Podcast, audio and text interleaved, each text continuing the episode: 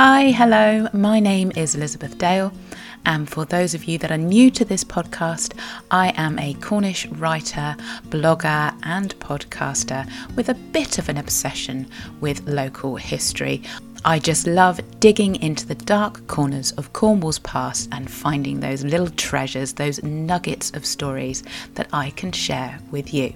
Now, today's story actually was inspired by an email that I received from someone who suggested that this would be a really good subject for a podcast. And I have to say, I immediately agreed. It was a story that I had researched in the past, but I just never really used anywhere. So I thought, you know what? This is an ideal opportunity. So, today we are going to be looking into the story of a Cornish witch and a rather legendary curse.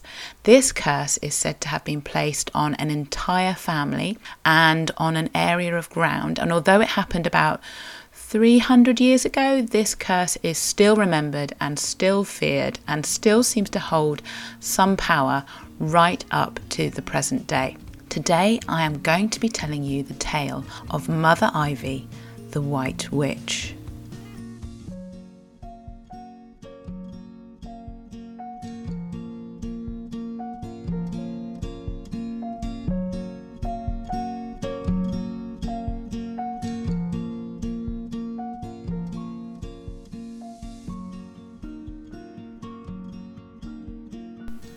It seems like the idea of witchcraft has always been a powerful force in Cornwall. A little while ago, I did quite a lot of research into the unfortunate women in the 16th and 17th century in Cornwall who had actually been brought to trial for witchcraft. So, if you pop over to my blog, um, you can actually read the article that I wrote about them there. So, witchcraft first became a crime in the eyes of the law in 1541. But it's important to remember that witchcraft, and most importantly, this kind of belief in curses and charms, that idea didn't just vanish when witchcraft became illegal. And it still certainly didn't go away when the law was repealed a couple of hundred years later in 1736. And nor did it vanish when the so called modern world of science and technology arrived. In Cornwall, the fears and superstitions remained strong well into the 20th century, and some might say that they still linger on to this day. I think that we all have our own superstitions and our own lucky charms. I think really they're just a natural part of, of human nature. And I've always been interested in these accounts of the men and women who were considered to have these special powers, so called witches and wizards and charmers, and the very Cornish word of pellers. In 1855, Thomas Quiller Couch wrote of Cornwall, quote, The belief in witchcraft holds its ground firmly, and of all superstitions, it will probably be the last to die out. And I think the story of Mother Ivey really illustrates how this statement is true. In an earlier episode, I spoke about a man called uh, Jan Taddy of Twelve Heads, who had built quite a reputation for himself as a wizard in about 1903. And he got himself into all kinds of uh, trouble because people really believed in his powers. And then, if we go forward again to about 1930, the historian and sort of collector of folklore William Paynter wrote, quote, I have discovered that witches and charmers, both male and female, exist today and are looked up to and feared by the native population. There is a great deal more in witchcraft than people suppose. Strange and curious things do happen in the country, and I am strongly convinced that for many of them, the witches are responsible. And this idea that these beliefs in witchcraft really hung around in Cornwall was again enforced in 1972 when a national Sunday newspaper, the Sunday Express, carried an article about a field near Mother Ivey's Bay.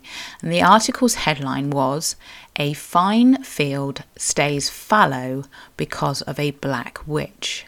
But more of that story in a bit. Now, Mother Ivey's Bay was also known as Polventon, and it's not far from Padstow. It's a beautiful, wide, sandy beach on one side of Trevose Head, and it's very popular these days. There's lots of caravan parks in the area. It's just a really beautiful area. Now, Mother Ivey's Bay in the past was notorious as a haunt for smugglers who used to leave their contrabands in the in the caves there, and apparently there are still cottages in the area that have um, smuggling holes beneath their floors for hiding goods. And one of these hidey holes was um, uncovered in the 1890s in a cottage called the Nook, which had once been owned by a man called George Lee.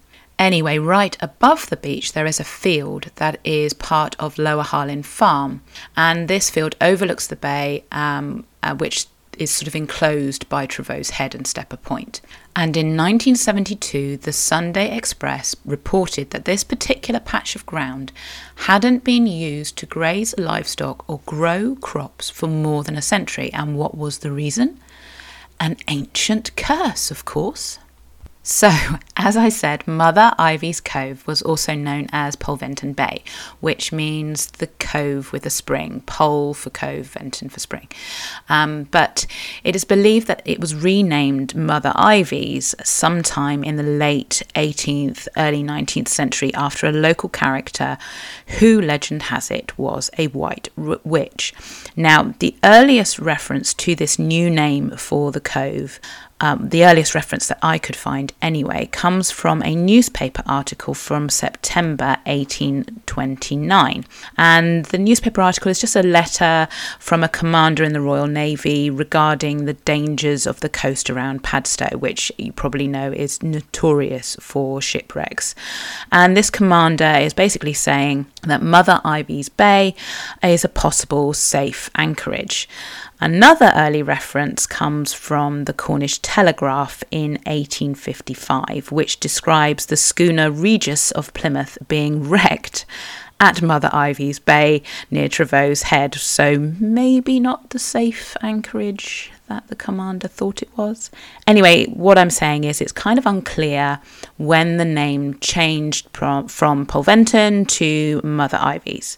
In his book From Granite to Sea, Alex Langston proposes that Mother Ivey was actually a woman called Martha Ivey, who was living in the area in the early 18th century. So I decided to do a bit of digging into the parish records and see what I could find out about Martha.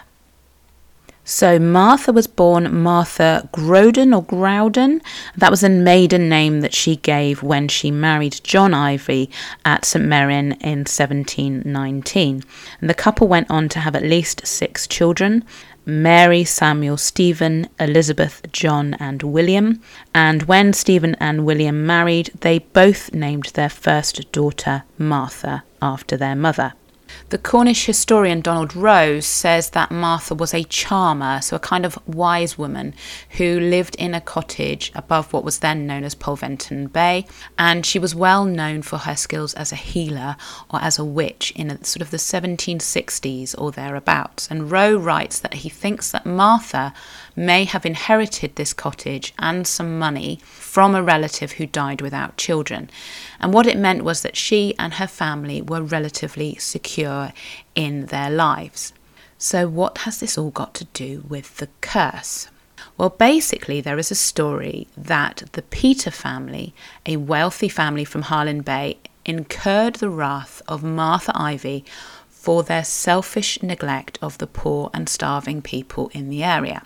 So the family were large producers of pilchards, which they sold to the Italian market. They had large fish cellars in Padstow, and there is this kind of implication that they were a bit money grabbing.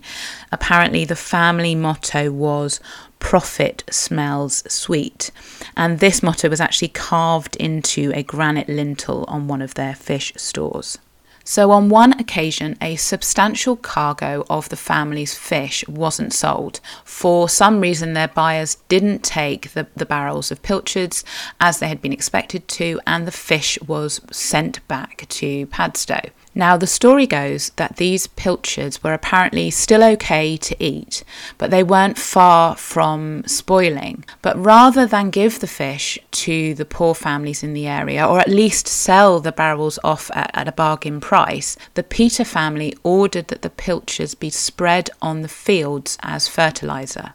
Now, Martha Ivey, or Mother Ivey, was apparently absolutely livid at this sort of selfish, wasteful act that had occurred right on her doorstep. She is said to have cursed those fields, cursed the very ground, saying, quote, If ever its soil was broken, death would follow. Now, at first, the family, the Peter family, did try and plant a crop there, but all work came to an abrupt halt when, soon after the plough broke the ground, the eldest son of the family was thrown from his horse while crossing the field and killed. The story goes that from then on, all kinds of misfortune began to follow the family. And it is said in the 18th and 19th centuries, several members of the Peter family died suddenly or in dramatic circumstances. And understandably, people began to truly believe in the power of Mother Ivey's curse. In later years, around the 1940s, the farm was owned by the Hellier family, and their experiences only perpetuated this story of a curse. During the Second World War, when there had been the, the Dig for Victory campaign, uh, when every available plot of land was being utilised to produce food for the nation, there was one field that was not cultivated, and that was the field above Mother Ivey's Bay, which was left fallow. Legend has it that the Home Guard did dig some trenches across it, however, and it said that within days, the then owner's eldest son, Harold Hellier, was killed in action. And the story doesn't end there. In fact, it just gets a bit weirder. Um, in the late 1940s, a man called Jack Hellier was walking home um, across the farm one evening when he says he felt a strange presence when he came near the cursed field. He reported seeing a ghostly shape at the bottom of the field and had this strong sense that there was something malevolent lurking there. Jack said that he stood and watched the shape for some time and that it was about four meters high and made of a sort of black vapor that kept forming and reforming. And eventually he became so disturbed by it that he just ran home. In the 1972 article, that's the, the Sunday Express article, Francis Hellier, so we're now sort of the third generation of the same family farming this land, well, he is quoted as saying that although the facts of the curse had never really been written down, they had been passed down to him through the family from father to son. And he said, quote, the feeling here is very strong. I would need a very good reason before I touched that field. End quote. In the 1970s, attempts were made to break the curse. A Mrs. Mary Reese apparently consulted a local wise woman who put some pieces of rag into a tin and then, quote, spoke some strange incantation over them, and then told Miss Reese to go and bury them in the field. This was done, but apparently the tenant farmer and Mr. Bennett still refused to turn the ground, reportedly saying, I wouldn't plough that field, not for any money. Now, back to Alex Langston and his excellent book, um, From Granite to Sea, because he fills us in on some of the more recent developments. Apparently, in 1997, Southwest Water wanted to lay a pipe across the cursed field. Frank Hellier, now the fourth generation of that family on the farm, was not happy about this idea. He told the Cornish Guardian newspaper that he didn't want to take any chances, so Southwest Water called in the services of the local vicar. The vicar went to the field, held a short service and said some prayers, and then the work was allowed to go ahead.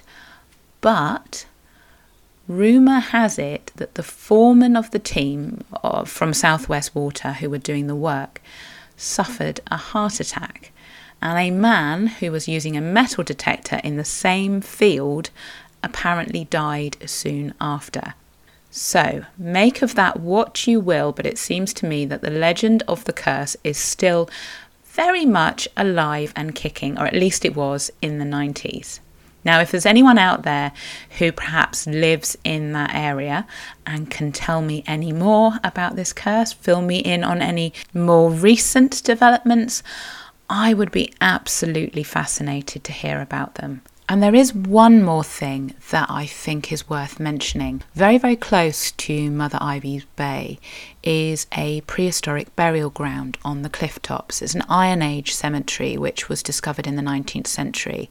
And there's approximately 100, 150 graves there, all dating from around 2,000 years ago there was an excavation of the cemetery in 1900 and if you go online you can actually find photographs of that dig that show these beautifully preserved cist burials with the skeletons in that, that crouched position inside, which is really unusual for Cornwall because our soil here is so acidic that bones generally just completely disappear.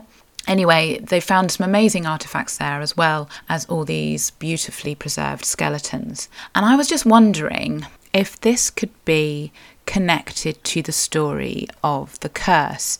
If there could be some kind of ancient sort of social memory, community memory that these fields were sacred ground and they they shouldn't be touched. So yeah, that was just my thought. Anyway, I hope that you have enjoyed the story today of Mother Ivey and the curse. Um, and if you have, please do like and share and subscribe. And if you feel so inclined, please consider becoming a patron. It just really helps me to keep these websites running, to keep the podcast going and really helps me fund my research. So, yeah, if you would consider that, I would really, really appreciate it. I also want to give a bit of a shout out to someone in Finland. this is going to sound really, really random. But I had a notification to say that my little podcast was the 65th most popular history podcast in Finland. I really don't know how that has happened, but whoever you are out there in Scandinavia, thank you ever so much for listening, and I hope that you've enjoyed today's episode. Anyway, that's enough from me for now, and I will speak to you really soon. Take care, everyone. Bye.